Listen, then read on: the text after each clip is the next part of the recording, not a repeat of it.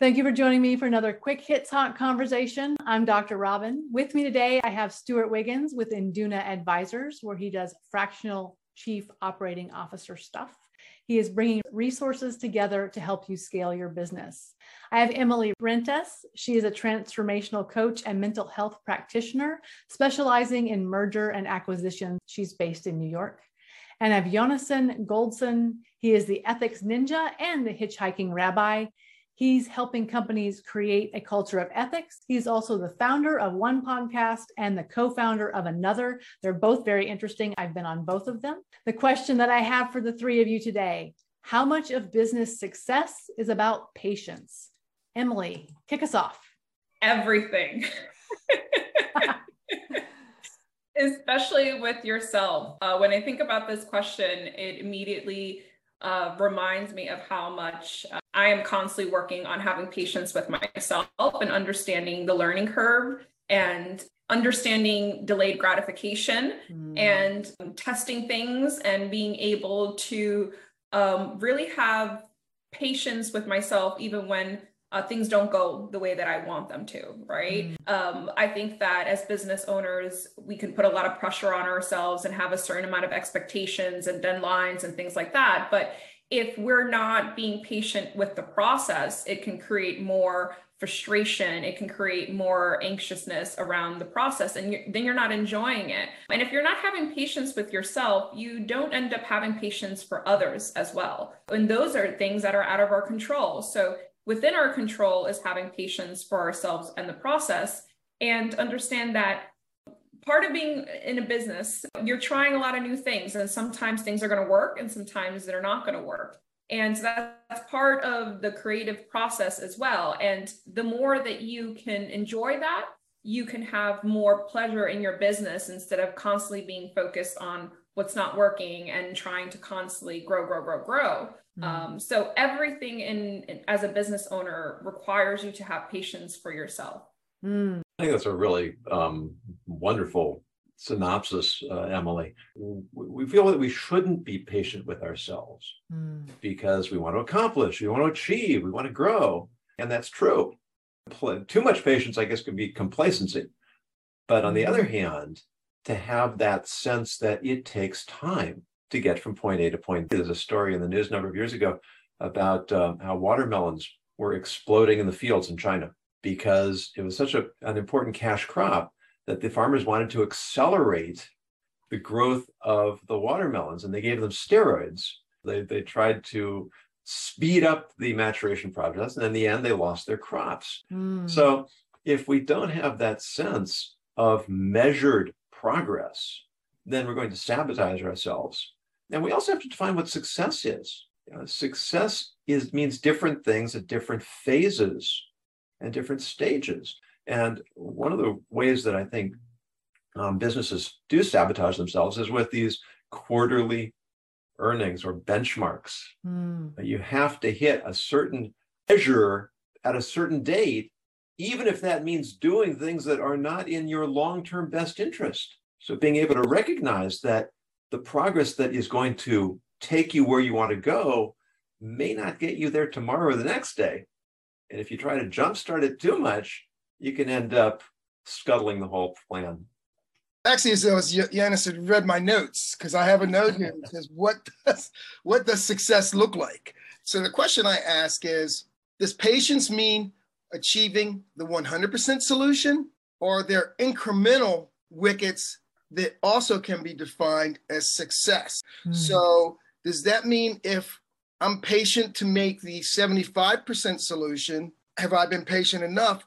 Or am I going to continue to push and drive to get to the 100% solution? So, here's the picture I paint you have a goal that you set for yourself and or your team as patient as you try to be you keep pushing towards that goal but as you go along towards that goal you find different ways to measure that success and different ways to achieve that goal. So patience really also has to be the ability to identify the areas along the way that need to be tweaked or refined so that one can be successful. And the final point is you have to have the ability to say, okay, this isn't what we're looking for, but this is going to get us to where we need to be? I think it's a really nebulous question, to be quite frank.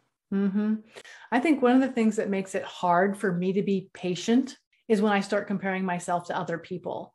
And we always make the mistake of looking at other people's stage production, like they've already done all of the back end work and they have a stage production. And we're comparing what we have going on in the green room, which is always complete chaos. And I think that leads us to not be patient because it, we feel like other people have their act together so much better than we do.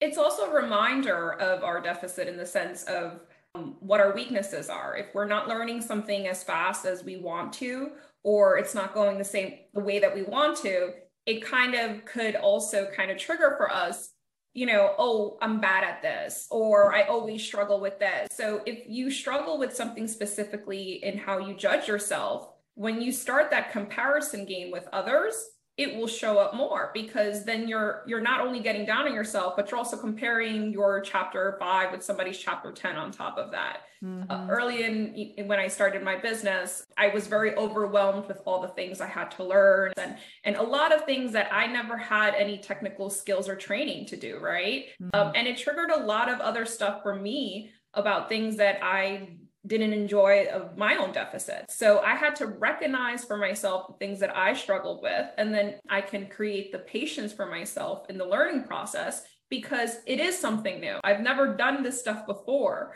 right? So of course you're not going to get it the first time around. But if you struggle with something specifically or something that has been very um, triggering in your learning process, it can really make that a lot worse. So it, it also reminds us and of those times when we weren't able to be successful in other things too. So it's important to also be doing the personal work in um, how we view failure and our past failures. Mm.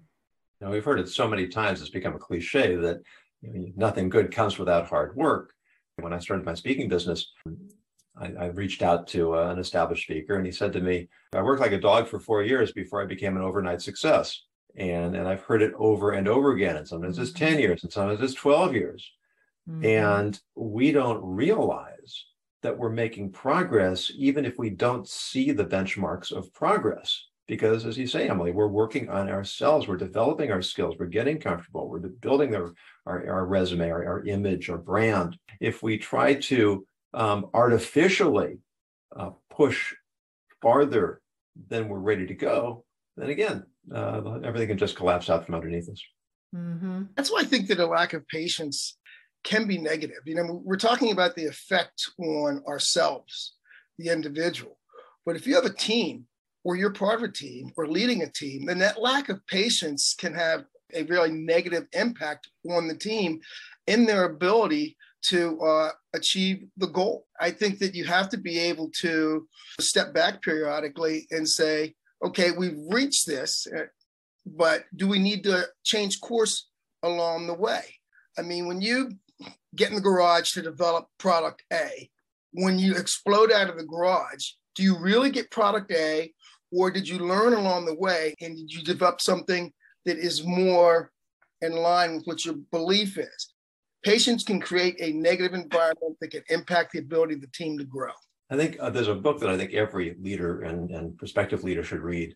Uh, Doris Kearns Goodwin um, um, biography of Lincoln, Team of Rivals, mm. because you see the the genius and the extraordinary patience of Abraham Lincoln. He surrounded himself with people who had different perspectives, who saw things very differently from himself, and he did it intentionally so that he could get all the perspectives.